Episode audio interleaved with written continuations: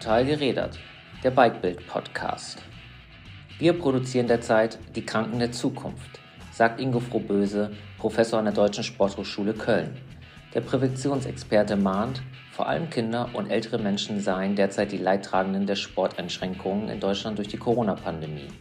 Aber nicht nur über die Folgen des Lockdowns reden wir mit dem Experten für Sport und Bewegung.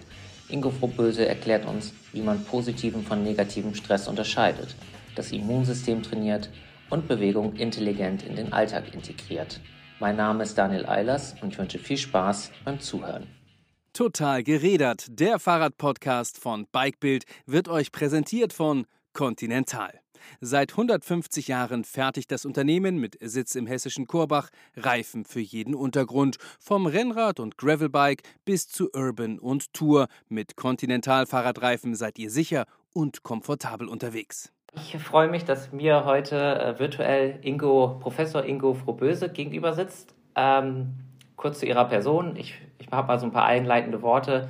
Sie sind Universitätsprofessor für Prävention und Rehabilitation äh, im Sport, heißt es, an der Deutschen Sporthochschule Köln. Äh, man kennt Sie aus Funk und Fernsehen und als Autor von zahlreichen Büchern zum Thema Gesundheit, Sport und Ernährung. Ich habe gelesen, dass Sie während Ihrer Studienzeit als Leistungssportler aktiv waren. Zu den größten Erfolgen äh, zählen zwei deutsche Vizemeistertitel über 100 und 200 Meter. Ist das richtig? Genau, das waren noch Zeiten, ich sage Ihnen. Ja, ich bin über 100 Meter relativ schnell gelaufen. Ich war ein Sprinter, bin immer noch ein Sprintertyp so ein bisschen. Da können Sie sich vorstellen, wie schwer mir manchmal lange Touren auf dem Fahrrad fallen aktuell. Ja, ich komme normalerweise vom Sprint, also Kurzzeit. Ähm, und bin deutscher Meister, 19, deutscher Vizemeister 1981 in Gelsenkirchen geworden ähm, bin dann deutscher Hochschulmeister im gleichen Jahr geworden, bin ein Jahr später Vierter bei Hallen-Europameisterschaften über 200 Meter geworden und, und, und. Und meine zweite Karriere war ja, das war noch ein bisschen davor, ich bin ja auch mal Bob gefahren. Ja, das heißt, also das war auch sehr spannend. Damals kommt, da kommt man in dieser Sportart schneller zum Erfolg, weil das deutlich weniger Menschen betreiben. Auch da war ich relativ erfolgreich. Äh, war auch bis bei Europameisterschaften, habe viele Nationen-Cups gewonnen. Das war schön. Eine richtig schöne, sportliche, dynamische Zeit. Verraten Sie äh, uns Ihre Bestzeit über 100 Meter oder anders gefragt, äh, wie viele Sekunden trennen Sie von Usain Bolt? Keine Sekunde, also weniger als eine Sekunde trennen uns und das ist schon mal ganz gut. Wobei das mit Sprint natürlich schnell vorbeigeht. Also meine Hand, handgestoppte, das war ja damals handgestoppte Zeit, ist 10,1. Also relativ zügig. Mhm. Und über 200 Meter? 20,7. Oh, das ist relativ nah dran, oder? Ich, ich kenne mich in dem Bereich nicht aus. Wahrscheinlich in den Dimensionen ist es sogar sehr, sehr weit weg, oder? Wie viele Welten also wenn, wenn man sich mal überlegt, im, im Spitzensprint hinten im Ziel ungefähr pro Meter äh, 0,1 Sekunden. Das heißt also, wenn, wenn du eine Sekunde Differenz hast, bist du 10 Meter hinten dran. Das heißt also, ich wäre so 5, 6 Meter hinten dran gewesen, was im Sprint viel ist natürlich. Ne? Mhm. Und was ist die längste Distanz, die Sie mal gelaufen sind? Ja, sagen wir so, äh, im, im Wettkampfbereich äh, waren es die 600 Meter in der B-Jugend. das ist also schon lange her, da habe ich gemerkt, das ist nichts. Ja, das war damals, habe ich gedacht, oh, in, in der B-Jugend, damals war ich so 15, machst du mal, ähm, da war im Winter Crossrennen, das waren so Crossrennen, die wurden damals noch sehr viel gemacht, äh, aber dann habe ich erkannt, nein. Und dann auf der Bahn waren es die 600 Meter und da habe ich schon gedacht, um Gottes Willen, das wird nichts. Und im Freizeitbereich? Glaube ich heute natürlich mehr. Das heißt also, irgendwann kommt man ja vom Sprinter, man merkt, das kann man nicht mehr. Ähm, und heutzutage laufe ich halt relativ viel, äh, fast jeden Tag. Ich treibe ja so sechs bis sieben Mal in der Woche Sport. Ähm, weil mehr Tage hat sie nicht, also, das heißt fast jeden Tag. Äh, aber natürlich mache ich auch schon mal einen Tage Pause. Aber ansonsten laufe ich dort immer, ich laufe sehr viel mit meiner Frau, äh, weil die auch sehr, sehr stark ist und sehr fit ist. Ähm, wir laufen immer so am Abend ein Stündchen. Also Stündchen so 10, 12 Kilometer. Das heißt, heute haben Sie noch keinen Sport gemacht, das äh, wird dann wieder heute Abend stattfinden. Das findet heute Abend statt. Das heißt, ich bin normalerweise der Abendläufer, außer ich bin viel auf Reisen oder auf der Bühne, aber normalerweise laufen wir nach getaner Arbeit. Mhm. Und das äh, Thema Fahrradfahren, ähm, wann sind Sie das letzte Mal Rad gefahren und wohin ging die Reise? Also das äh, richtig, richtig gut. Ich bin sehr häufig am Gardasee, äh, da ich über den Mountainbikesport so ein bisschen zum Radfahren gefunden habe. Und zwar ist das gekommen, dass wir damals relativ viele Studien gemacht haben zur, zur Ergonomie von, von Rädern. Und da bin ich dann damals in den 90er Jahren zum Mountainbike gekommen. Da war das Bike Festival immer am Gardasee. Und da war ich, bin ich seit dem zweiten Bike Festival immer mit dabei gewesen. Ähm, und da bin ich auch heute ansässig immer noch, weil ich habe immer bei Gardasee ein zweites Zuhause sozusagen gefunden. Ähm, und da war ich das letzte Mal leider ja im September. Das waren so die, längst, die, längst, die letzten größeren, schöneren Radtouren. Ansonsten habe ich hier schon ein paar Rennradtouren in Köln gemacht in den letzten Wochen, immer wenn es schönes Wetter war, weil ich bin schön, schön Wetterfahrer. Äh, das ist eindeutig und das, äh, das mache ich. Allerdings bin ich eine ganze Reihe, ich hatte jetzt Achillessehnenbeschwerden beim Laufen, auch durch das Laufen, durch das viele Laufen. Und dann habe ich gerade in den letzten, kurz vor Ostern, mal sechs Wochen lang immer abgewechselt. Da bin ich einen Tag gelaufen, einen Tag geradelt auf dem Fahrradergometer. So stationäres Rennen, äh, stationäres Rad habe ich häufig gemacht. Mhm. Auch mal so äh, Fahrradtouren mit Übernachtung, also Bikepacking oder Trekkingreisen? Oder sind das dann immer eher so, so Sporttouren, wie ich sie da verstanden habe? Also eher Sporttouren. Also das heißt, also wir, wir machen in der Regel äh, eher das eher sehr sportlich, äh, nehmen uns an dem Tag den und den Hügel vor und dann geht es hoch und runter oder die und die mhm. Strecke. Eine letzte Frage, die mich noch interessieren würde ähm, wenn wir schon persönlich sprechen, wie sieht denn so ein typischer ähm, Frohböse-Tag aus? Also ich habe jetzt erfahren, abends wird eine Stunde gelaufen, häufig mit der Frau, aber äh, auch wird morgen dann, morgens dann nochmal zusätzlich Sport gemacht oder wie integrieren Sie das Krafttraining, frühstücken Sie? Also ich hätte mal gerne so einen typischen Frohböse-Tag, würde mich mal interessieren. Ja, also der, der typische Frohböse-Tag, wenn ich das mal als Alltag, nicht den Wochenendtag beschreibe, aber der, der beginnt, um 7 Uhr klingelt der Wecker aktuell, ja, ähm, und ich mache dann immer eine leichte Gymnastik nach dem Aufstehen. Äh, Lockerungsgymnastik, Dehnengymnastik. Das heißt also, ich, ich wecke die Muskeln auf, die ja auch etwa zehn Minuten später nach dem Geist wach werden. Äh, so mache ich dann ein wenig Dehngymnastik. Dehne also alles, was in der Nacht sehr steif geworden ist. Die Verschiebeschichten werden bewegt. Dusche, Frühstück. Und dann verlasse ich gegen Viertel nach acht, spätestens halb neun, je nachdem, wie wir uns verquatscht haben am Frühstückstisch, meine Frau und ich, verlasse ich dann das Haus ähm, komme in der Regel äh, meistens gegen 17, 17.30 nach Hause. Ja, meistens. Bin jetzt zu diesen Zeiten sowieso relativ klein. Bin, also klar bin ich sonst, häufig bin ich auf Touren abends, mache ja viel Bühne und so weiter und so fort, aber aktuell bin ich meistens gegen 17.30 zu Hause. Dann äh, wird sich nicht mehr hingesetzt, sondern dann laufen wir los. Ja, und dann in der Regel dann sind wir wieder zurück äh, mit Gymnastik, mit denen hinten dran, ja, so 19 Uhr. Und dann essen wir meistens äh, gegen 19.30 schon, äh, weil wir das immer relativ parallel und zügig machen und gehen meistens gegen 22 Uhr ins Bett. Das heißt also, wir sind Schlafmützen, wie Sportler so oft sind. Das heißt also, wenn ich so neun Stunden geschlafen habe, fühle ich mich wohl und das ist auch schön so. Gut, für unsere Zuhörer da draußen, wer mit über 30 noch so fit sein möchte wie Sie, das wäre das Geheimrezept. ja, ja, aber, so ein ähm, Alter sagt wie ich mit 64, das ist schon.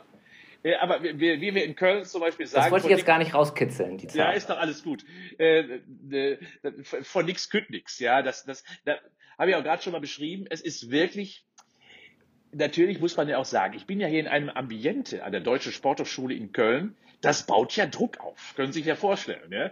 Diese immer knackigen Studierende, die hier rumrennen, immer in einem knappen Outfit und so weiter und so fort.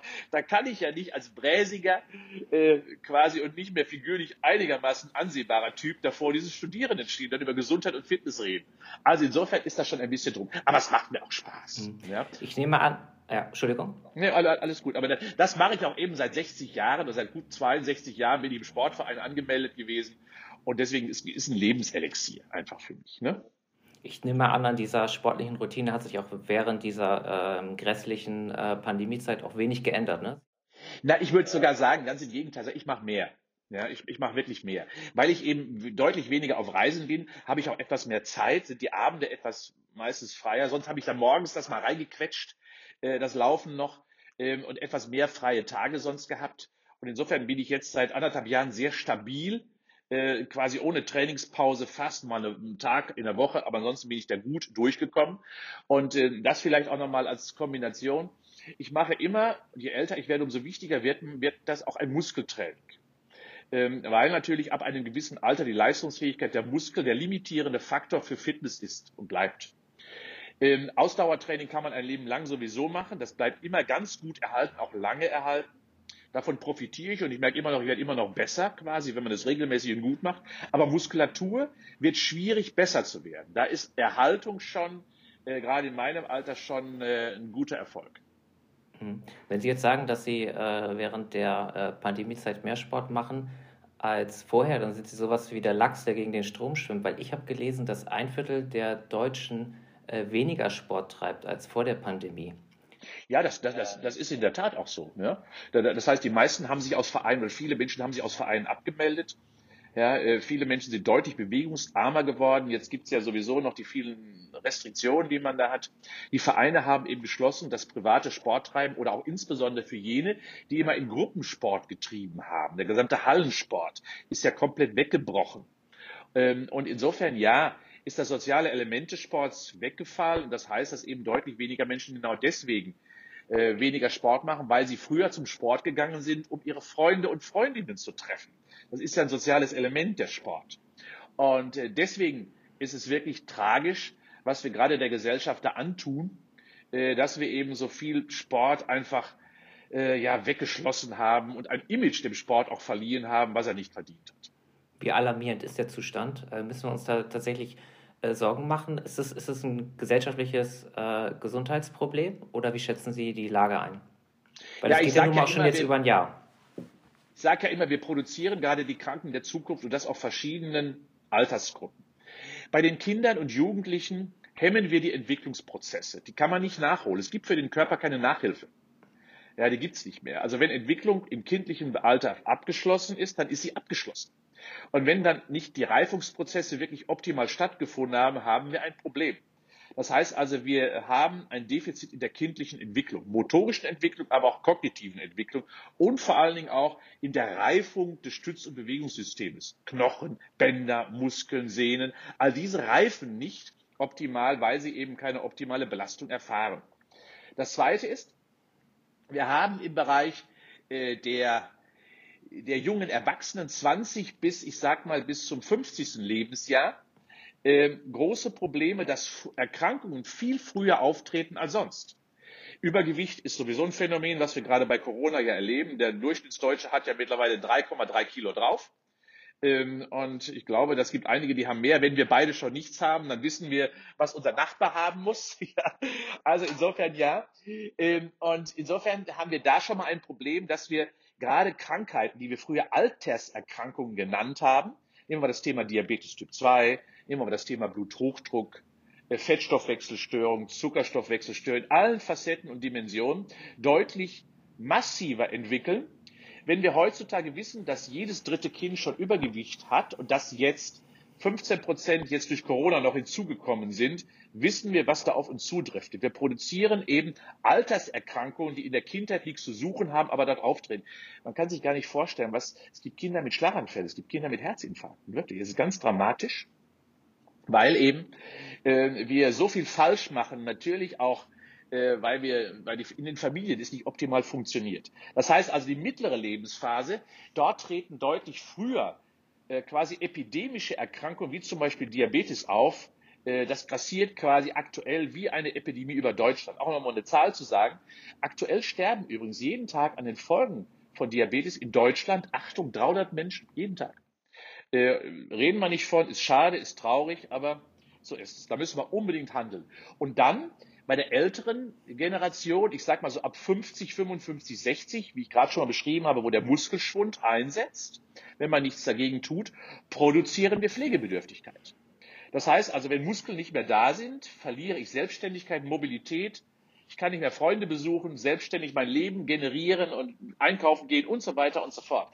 Das heißt, wir haben drei Gruppen, große Leben, in unserer Lebensspanne, die aber alle darunter leiden. Und insofern gehe ich davon aus, dass wir 2030, also in gar nicht so ferner Zeit, die Kosten unseres Gesundheitswesens verdoppeln. Wir liegen gerade bei 230 Milliarden. Wir werden, da gibt es Statistiken, schon 2030 bei etwa 500 Milliarden landen. Und das ist unter anderem auch der aktuellen Pandemie geschuldet. Es ist quasi ein Brandbeschleuniger, oder? Das ist ja eine, eine, Entwicklung, die sich vorher auch schon abgezeichnet hat, wenn ich das richtig verfolgt habe, dass wir immer übergewichtiger werden, immer ungesünder, mehr Diabetesfälle, Herzinfarkte etc. Sie kennen die Zahlen genauer. Ist es, ist es so korrekt dargestellt? Also der, der, der Brandbeschleuniger ist ein, ein, wunderbares Bild dazu, das muss man wirklich sagen.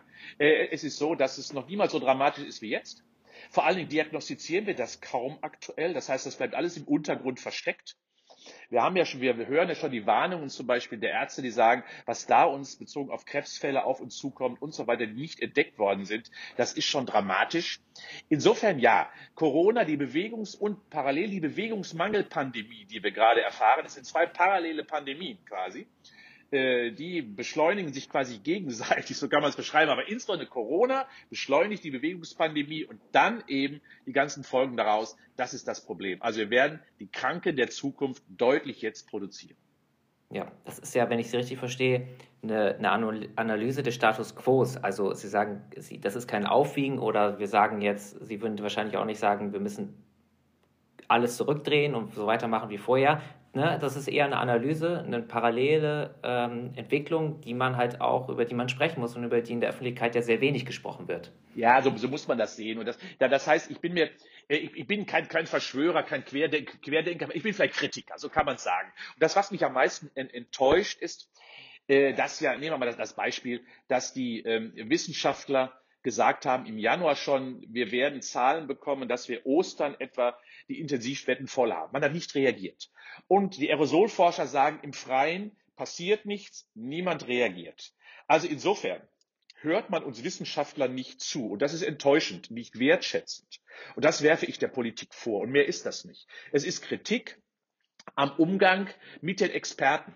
Man darf keine Meinungen äußern äh, im Sinne der Politik, sondern es muss Wissen. Und Wissen muss Handeln bestimmen. Und diesen Dissens sehen wir eben sehr gravierend bei den aktuellen politischen Entscheidungen. Es werden eben ja keiner wissensbasierten äh, Entscheidungen getroffen und das ist das, was mich stört. Und da ist Bewegungsmangel eben seit vielen Jahren völlig unterrepräsentiert in der Diskussion, wie Sie richtigerweise beschrieben haben. Die Weltgesundheitsorganisation legt den Finger immer mal in die Wunde. 1,5 Millionen Menschen sterben jährlich an den Folgen des Bewegungsmangels weltweit, eine ganz schöne Summe. Ähm, und insofern, das ist eine jährlich immer wiederkehrende Anzahl.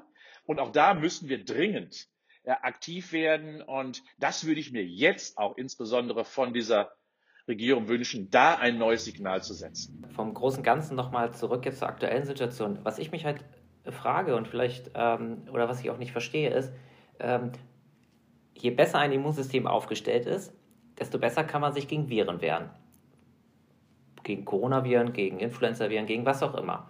Warum soll ich Dinge, äh, äh, Maßnahmen ergreifen, die das konterkarieren? Also warum soll ich zu Hause rumhocken, ab einer gewissen Uhrzeit beispielsweise, oder äh, anstatt mich draußen zu bewegen, an der frischen Luft zu sein, was meinem Immunsystem gut tut? Oder ein anderes Beispiel, was ich mich gefragt habe, ähm, ich habe mal gelesen, ich weiß nicht, ob das stimmt, dass äh, Küssen das Immunsystem ähm, stärkt, dass soziale Kontakte das äh, Immunsystem stärken.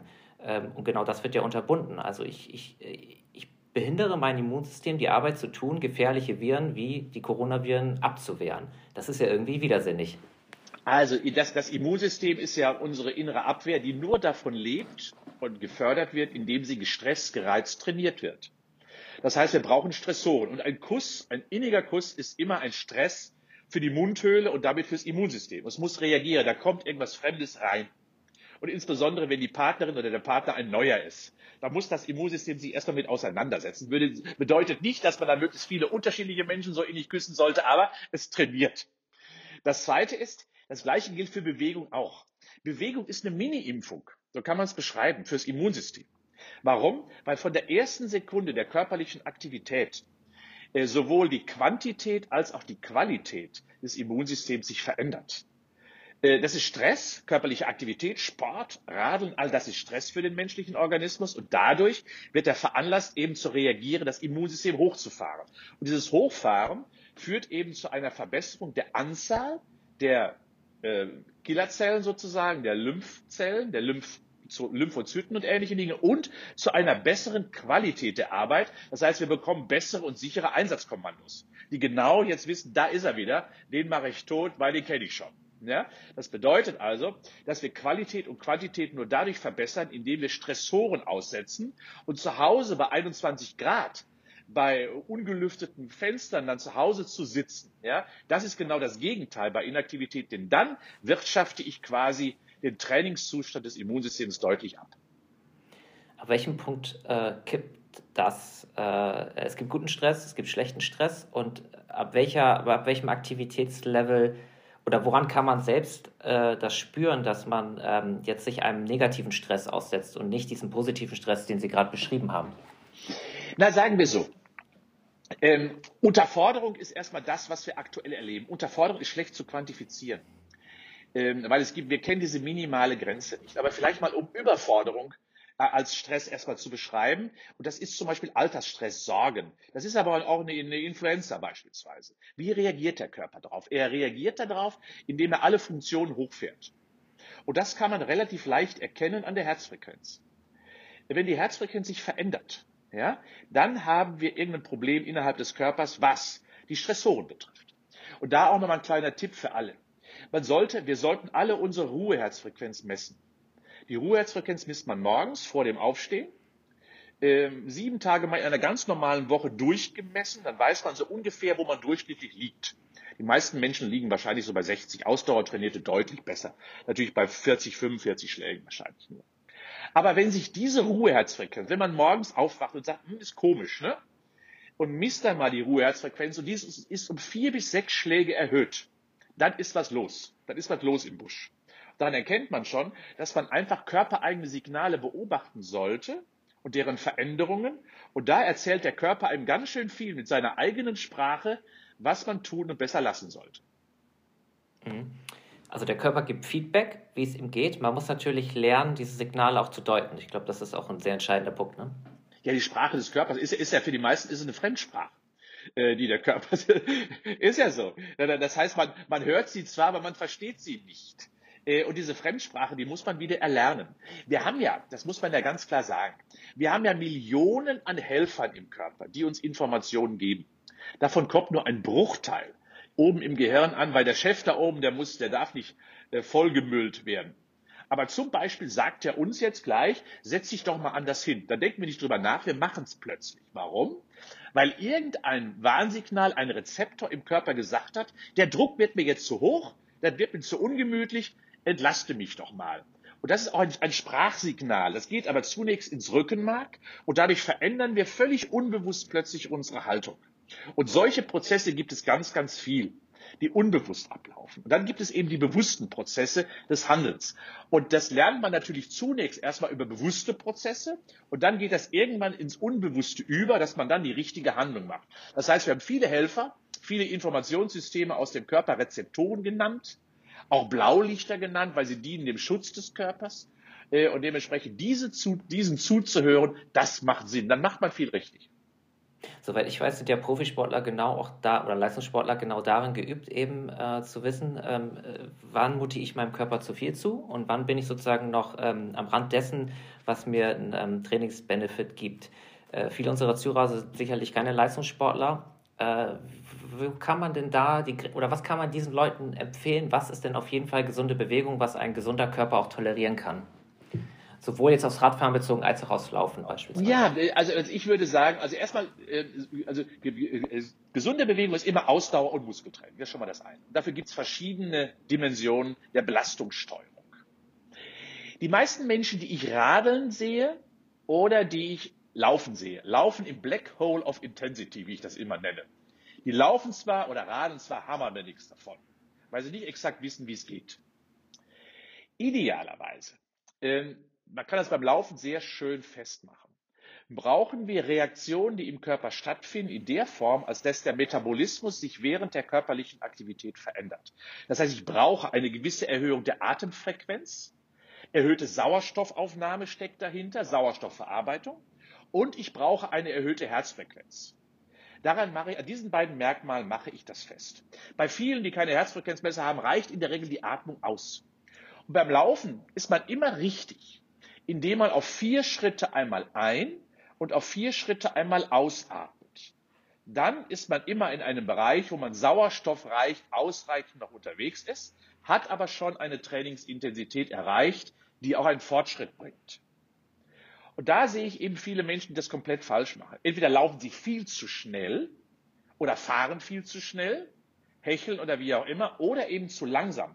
Das heißt nicht, dass ich etwas tue, ist entscheidend, sondern wie ich es tue, macht den Effekt. Und dementsprechend achtet bitte immer auf die Atemfrequenz und Herzfrequenz.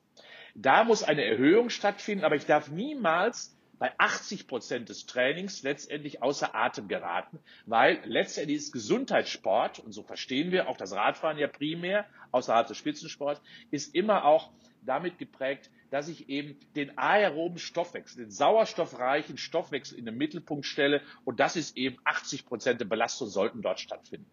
Das heißt, ähm, spazieren gehen würde nicht ausreichen, um das Immunsystem wirklich hochzufahren und zu stärken? Das, das hängt natürlich vom, vom Ausgangsniveau ab. Ne? Äh, bei, bei den untrainierten Menschen reicht das. Ja? ja, das heißt, ich habe natürlich hier schon Studien gemacht hier in Köln, wo man erkannt hat, dass beim Spazierengehen Menschen schon den Pulsfrequenzbereich von 140 bis 160 kommen, weil die ihr schweres Körpergewicht natürlich durch die Gegend tragen müssen, was ja schon schwer ist. Das heißt, es hängt von den Voraussetzungen ab. Wenn ich einen Lkw-Motor mit einem kleinen Trabi-Motor betreiben möchte, muss der hohe Drehzahlen fahren. So muss man es beschreiben. Und deswegen heißt es für viele Menschen, ja, der Spaziergang reicht aus. Für sportliche Menschen in der Regel nein. Da ist der Reiz einfach nicht stressig genug für den Organismus. Und das ist gut. Der Körper braucht Stress, um sich zu adaptieren, zu entwickeln. Nicht zu viel und nicht zu wenig.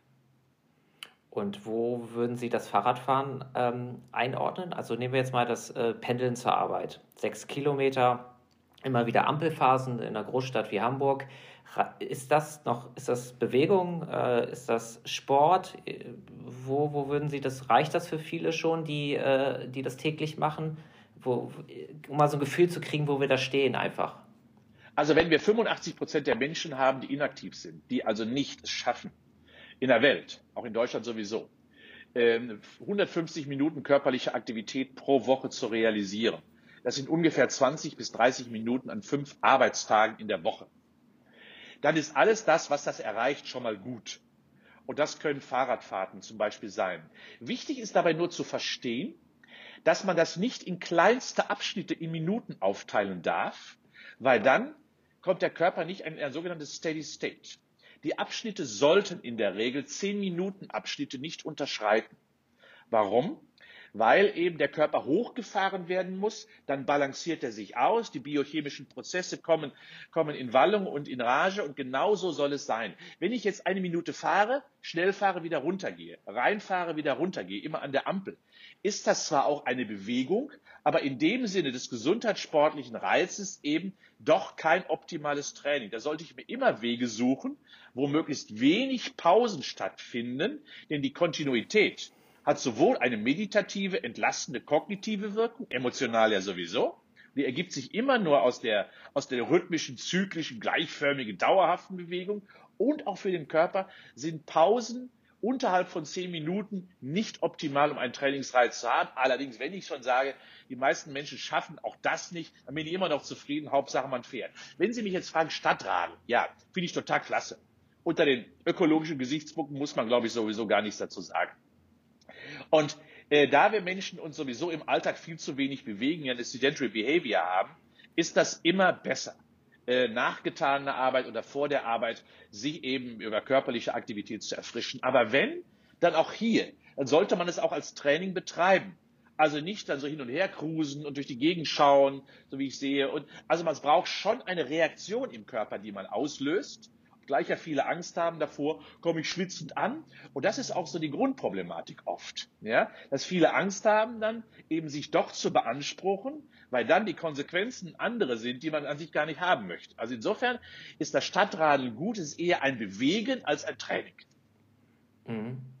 Wobei wir beide wahrscheinlich sagen würden, auch äh, Schwitzen ist das äh, und eine intensive Anstrengung ist super. Also wenn man jetzt zwischen den Ampelphasen wahrscheinlich etwas schneller fahren würde, ist das ja schon wieder for eine Form des Intervalltrainings, also auch wieder effektiv, oder nicht? Logisch, logisch. Da, aber, aber wie, da, auch da, da, muss man sagen, das überfordert natürlich viel, viele Anfänger. Ja? Intervalltraining, das ist für, für Anfänger eben nicht, die brauchen eine Dauermethode. Ja, äh, aber mal so kurze Sprints und so, alles gut. Man kann, man kann daraus viel gestalten. Aber dafür muss man wissen, wie ja, äh, wie man darauf reagiert. Ja, das ist möglich. Wenn ich mir das jetzt äh, hier anhöre, was wir so besprechen als Zuhörer, dann äh, würde ich mich, glaube ich, fragen, äh, was ist der Idealfall? Also wie oft sollte ich ein Ausdauertraining in der Woche betreiben? Sollte ich noch Krafttraining dazu nehmen? Ähm, was würden Sie da empfehlen? Womit, womit wäre man gut aufgestellt? Mit welchem Verhältnis?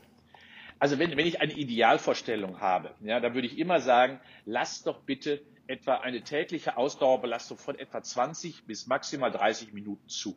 Das wäre ideal. Und das fünfmal in der Woche. Ja, das wäre das wär für mich ideal. Schaffen viele nicht, weil sie sagen, wie soll ich das realisieren? Äh, aber grundsätzlich ja. Gerade wenn wir so mit dem Fahrrad unterwegs sind, zum Beispiel im, Transport, ist das doch alles möglich. Ähm, mindestens sollten es dreimal sein, besser fünfmal. Ne? Also das heißt, irgendwo dazwischen sollten wir uns bewegen. Und da immer in der, von, von mindestens, mindestens 20 bis 30 Minuten die Anfänger, wenn ich etwas besser bin, brauche ich einfach ein bisschen mehr. Parallel dazu sollte und müsste Muskeltraining betrieben werden. Und das bedeutet für mich immer ungefähr ähm, ja, zweimal in der Woche äh, Muskeltraining der großen Muskelgruppen. Zweimal in der Woche reicht in der Regel aus, weil beim Ausdauertraining regeneriere ich, wenn ich es nicht übertreibe, etwa in 24 bis 36 Stunden. Ne? Ungefähr 24 Stunden braucht der normale, ein wenig trainierte Mensch. Ähm, beim Muskeltraining braucht die Muskulatur stellenweise 48 bis 72 Stunden Regenerationszeit. Daran erkennt man schon. Muskeln brauchen schon mal zwei bis drei Tage Pause und das ist auch gut so. Ähm, aber Muskeltraining gehört für mich unmittelbar dazu. Also etwa vier bis fünfmal Ausdauertraining, äh, zweimal Muskeltraining, dann habe ich ein wunderbares Paket geschnürt. Und ich mache das zum Beispiel, wenn ich, wenn ich Ausdauertraining betreibe, dann laufe ich eine kleine Runde von vielleicht 50 Minuten und gehe dann daher dann äh, in meinen mein Gerätepark und mache das dann. Wäre denn zum Beispiel ähm, äh, intensives Treppensteigen schon eine Form des Muskeltrainings, der großen Muskelgruppen, der Beinmuskulatur? Also auf jeden Fall der Beinmuskulatur, Wade, Oberschenkel vorne und Gesäß wird dabei trainiert. Idealerweise müsste man dann zwei Stufen auf einmal nehmen. Wenn ich, wenn ich jede Stufe nehme, ist es eher aufgrund der Hubhöhe eher ein Ausdauertraining, ist wenn ich etwas schneller mache. Äh, und wenn ich ein Muskeltraining betreiben möchte, nehme ich zwei Stufen, weil ich eine richtige Hubbewegung habe. Dann hebe ich den Körper etwa 30 Zentimeter hoch, was ja nicht viel ist. Aber das wird man merken, spätestens ab der dritten Etage. Ja, und daran erkennt man schon, der Alltag hat wunderbare Trainingsstätten parat. Ja, es gibt viele Möglichkeiten dort einfach was äh, zu realisieren, wenn man denn hinschaut. Ich habe mal in einem Artikel geschrieben, man soll eine schlechte Eigenschaft durch eine gute äh, ersetzen. Äh, Beispiel, man soll das Autofahren durch das Fahrradfahren ersetzen oder man soll den Aufzug durch das Treppensteigen ersetzen. Das, damit wäre ja schon viel geholfen im Alltag, ohne dass man jetzt sagt, jetzt muss ich mich verabreden zum Training. Haben Sie da noch andere Tipps äh, für unsere Zuhörer? Wie, also vielleicht nochmal ein, ein wunderbares Beispiel ist das. Ja, die Menschen stehen fünf Minuten vorm Fahrstuhl, haben keine Zeit, aber die Treppe ist nebendran und da gehen sie nicht hoch, weil es einfach zu, zu schwierig ist. Ja, äh, das, das heißt also, ich würde erstens, ich würde das Telefonieren im Sitzen komplett aufgeben. Ich würde das Telefonieren im Stehen machen. Warum denn nicht? Warum kann ich nicht im Stehen telefonieren, sogar im Gehen telefonieren? Das ist ganz einfach. Ja? Warum? Weil dadurch eine deutlich größere Aktivierung der Muskulatur stattfindet. Da muss man nicht die Füße hochlegen, sondern beweg dich doch dabei. Da hast du Zeit, das zu tun. Mach es doch einfach. Ja? Äh, und insofern ja. Also unterbreche deine Sitzzeiten durch Stehzeiten. Das mindestens einmal pro Stunde. Und das macht ja also dann quasi deine Telefonate genauso, dass du das immer nach einer Stunde vielleicht immer realisieren kannst. Aktuell mit den ganzen Calls hier äh, im digitalen Bereich manchmal schwierig, weil man ja an den Bildschirm gebunden ist. Aber grundsätzlich, wenn es nur ein Telefoncall ist, ist das genau die richtige Strategie und Möglichkeit. Äh, darüber hinaus freu dich darüber, wenn du den Parkplatz entweder in deinem Unternehmen, an deiner Universität oder wo du auch immer bist, findest, der möglichst weit weg ist. Mach diesen Parkplatz zum Fitnessparkplatz äh, weil das, der bietet dir einen Weg. Der bietet dir einen Weg zurück in dein Büro und am Abend wieder ins Auto. Ich weiß, je höher die Position im Unternehmen, je näher der Parkplatz an der Tür, das ist mir schon klar, aber viel besser wäre es, eben diesen Fitnessparkplatz auszuloben. Freu dich also über Strecke und vor allen Dingen, wenn du samstags morgens einkaufen gehst, sei nicht sauer, wenn dein Parkplatz vor dem Bäcker belegt ist, sondern such dir einfach einen anderen, der ein paar Meter weiter entfernt oder geh gleich zu Fuß oder fahr mit dem Rad, tausche das einfach aus. Also hole die Brötchen morgens doch entweder, der Bäcker ist ja in der Regel nicht weit entfernt, auf jeden Fall nicht mit dem Auto, sondern eben gehe zu Fuß. Ähm, was ich mir auch wünschen würde, wäre, und das äh, trifft insbesondere das Thema Ernährung zu, äh, versuche eben äh, deine Getränke und vor allen Dingen dein Essverhalten so zu steuern, dass du alles, was du um dich herum liegen hast, entsorgst. Ja? Das heißt also, versuche diese Mümmelgesellschaft zu reduzieren und versuche, denn das hängt ja Essen und Trimmen beides bestimmen, gehört ja unmittelbar zusammen. äh, versuche das doch so zu realisieren, dass du deine Schubladen leerst von den schlechten Dingen und versuche dir doch Alternativen, genussvolle Alternativen hinzustellen und diese zu bestimmten Zeitfenstern dann auch bewusst zu konsumieren. Also mach eben nicht das Nebenbei-Mümmeln, sondern mach dir Genussmomente. Stelle dir Genusspausen, Genussmomente einfach ein in deinen Terminkalender. Und das letzte ist, mach Feierabend. Auch den haben wir ja komplett verloren. Feierabend war, war ja früher, dass die Glocke klingelte und alle standen auf und gingen. Gingen in die Freizeit hinein. Deswegen heißt er ja Feierabend, weil man feierte den Abend. Und das ist auch gut so. Und auch das haben wir ja heutzutage verlernt, leider, was Gesundheit betrifft. Und dann zelebriere doch diesen Feierabend aktiv. Fülle ihn eben nicht mit Konsum. Du hast den ganzen Tag konsumiert, digitale Dinge konsumiert.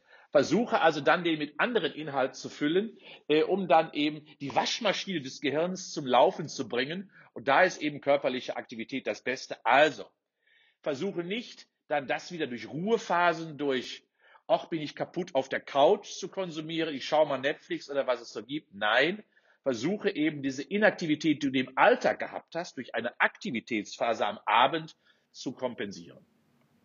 Es klingt immer in der Theorie sehr einfach, für viele ist es sehr schwer. Ne? Also aus eigener Erfahrung, wenn man einmal eine Routine hat und wenn, wenn, der, wenn die ganze Sache rund läuft und man positives Feedback hat, dann merkt man, wie viel Spaß das macht, sich zu bewegen, wie gut einem das tut.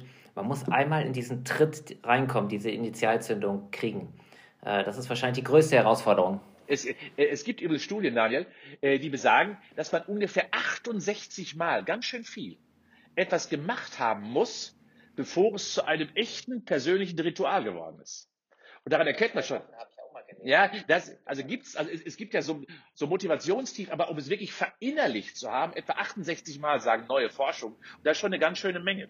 Das heißt also, man braucht schon fast zwei Monate dafür, äh, es täglich auszuführen, damit es wirklich verinnerlicht wird. Also, es dauert eine Zeit, deswegen kriegt man es am Anfang nur über den Kopf und irgendwann muss es dann in die emotionale Situation rein. Wenn Sie mich nochmal fragen, zum Sporttreiben ja auch.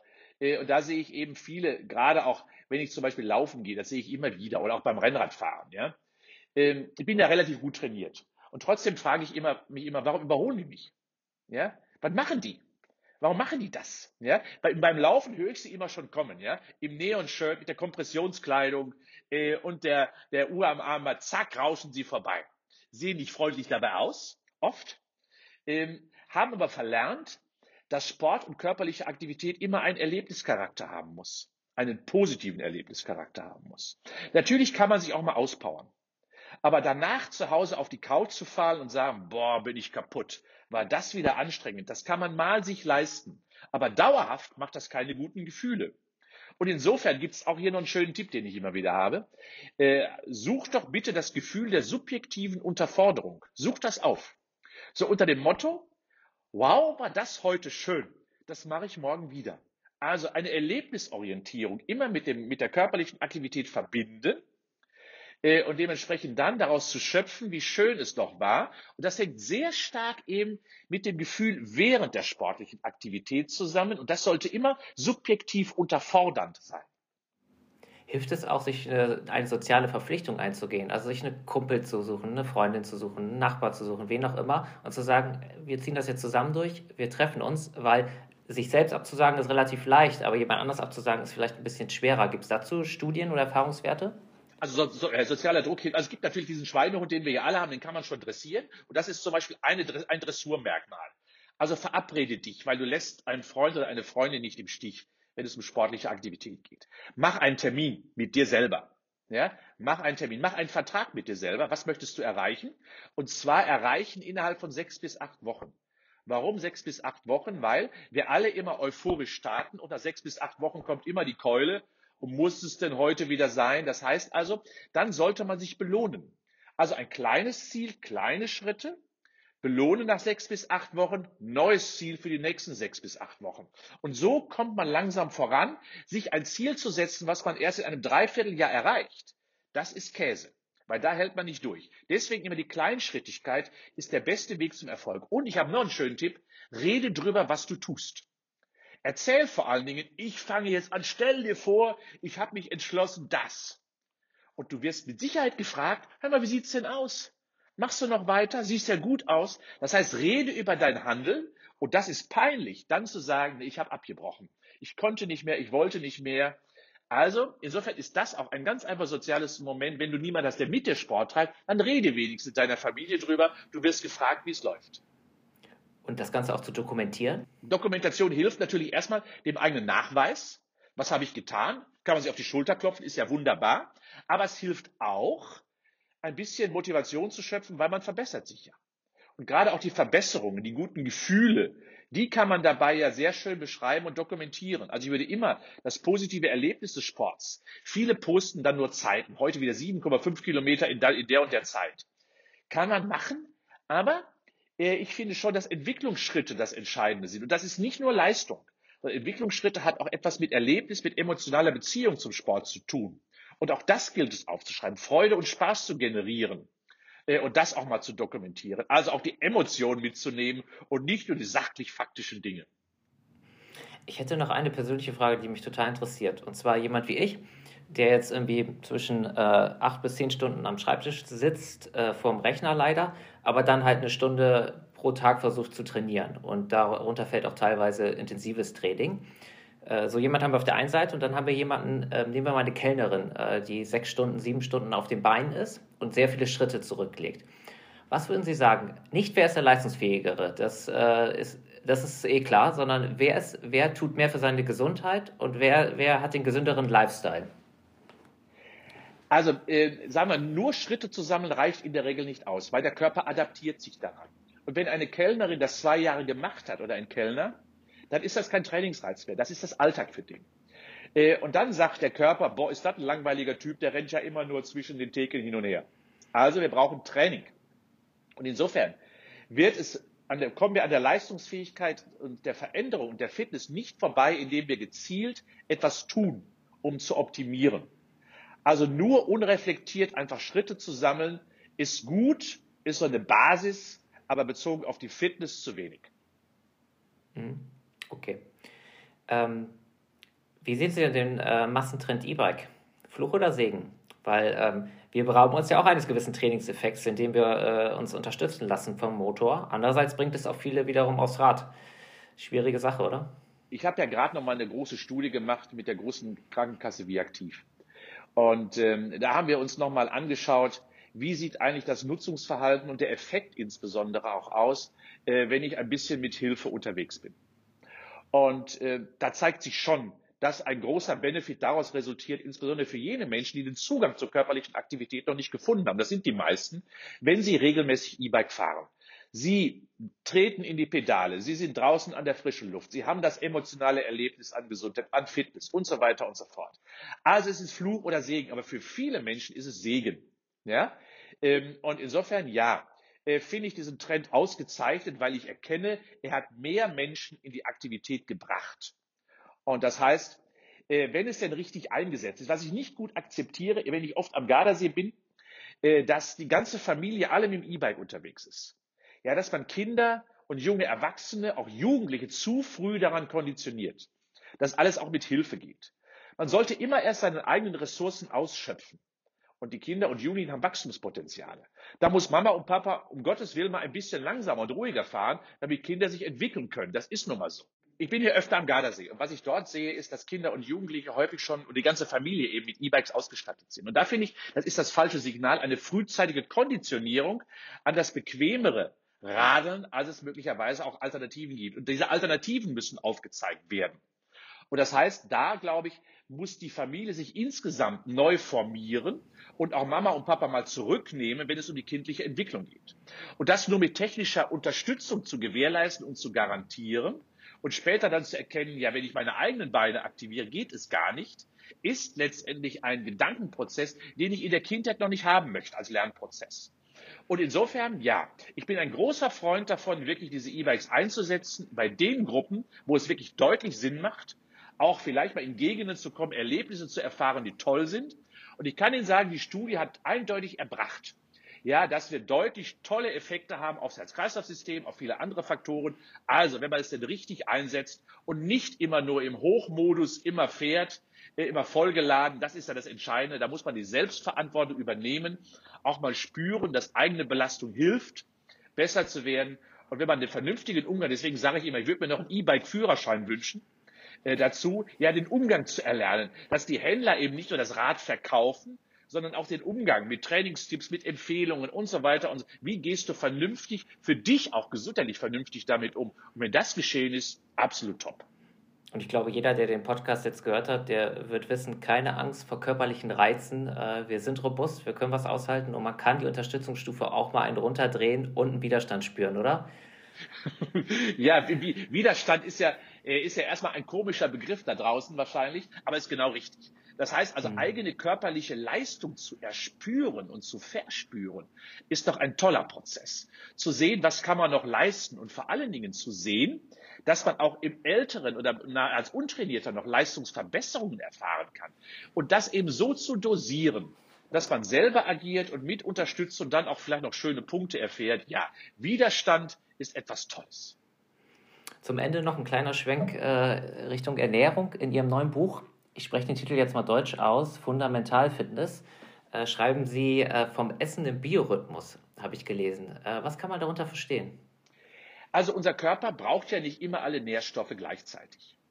Äh, und wir tucken ja oder wir ticken ja so ein bisschen im rhythmischen Prozess letztendlich von Tag und Nacht, von Winter und Sommer und so weiter und so fort. Und das meine ich damit. Das heißt also, dass wir im Tagesverlauf uns bestimmten rhythmischen Prozessen, auch was die Ernährung betrifft, unterwerfen müssen. Das bedeutet, ich sage das mal ganz relativ einfach, morgens energiegeladen, mittags nährstoffreich, abends eiweißreich. So sollte es etwa sein. Was, was, was bedeutet das? Das bedeutet, dass ich morgens auch mit dem guten Kohlenhydrat in den Tag starten kann, mit ein bisschen Fetten angereichert. Warum denn nicht? Sprich nichts gegen ein gutes Kohlenhydrat. Ist genauso wichtig wie gutes Fett oder ein gutes Protein.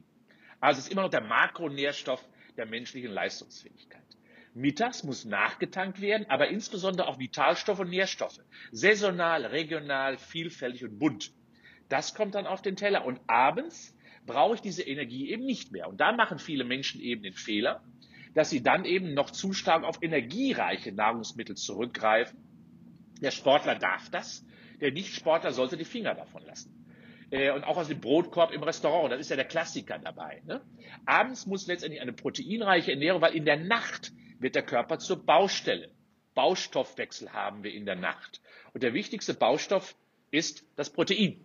Heißt also morgens Kohlenhydrate, Fette, mittags Mix aus allem und abends eben deutlicher Schwerpunkt auf den Protein, dann isst man biorhythmisch. Wir haben jetzt viel über Bewegung gesprochen, über Alltagsbewegung, über Sport, auch über das Immunsystem. Das Thema Ernährung ist ja nochmal äh, wirklich äh, ein großes Ding, für viele, glaube ich, auch sehr interessant. Ich glaube, das würde den Rahmen sprechen. Da würde ich Sie gerne nochmal einladen, vielleicht nochmal einen zweiten Podcast mit uns zu machen, dass wir da nochmal äh, das Thema ein bisschen detaillierter erläutern. Ich glaube, damit, äh, das würde jetzt einfach den, den Rahmen sprengen. Aber eine letzte kulinarische Frage. Nachdem wir jetzt wissen, wie ein äh, Frohböse-Tag aussieht, um in so einem hohen Alter noch so schlank und fit zu sein, wie Sie es sind, äh, womit be belohnt sich ein äh, Professor Frohböse kulinarisch? Also man mag es kaum glauben, aber ich gehe sehr gerne gut essen. Ähm, und ich mag sehr, sehr gerne hochwertige Schokolade. Ich bin ein riesiger Freund von Tiramisu aber mit Mascarpone und nicht mit Sahne, mit Tiramisu mit Mascarpone. Und meine Lieblingstorte ist die schwarze. Mit oder ohne Amaretto? Mit oder ohne Amaretto? das ist egal. Das ist egal, das mache ich beides. Äh, und meine Lieblingstorte ist die Schwarzwälder Kirschtorte. Und immer wenn ich die irgendwo, wenn ich unterwegs bin und ich bekomme in den Genuss, dann haue ich mir die rein. Mhm.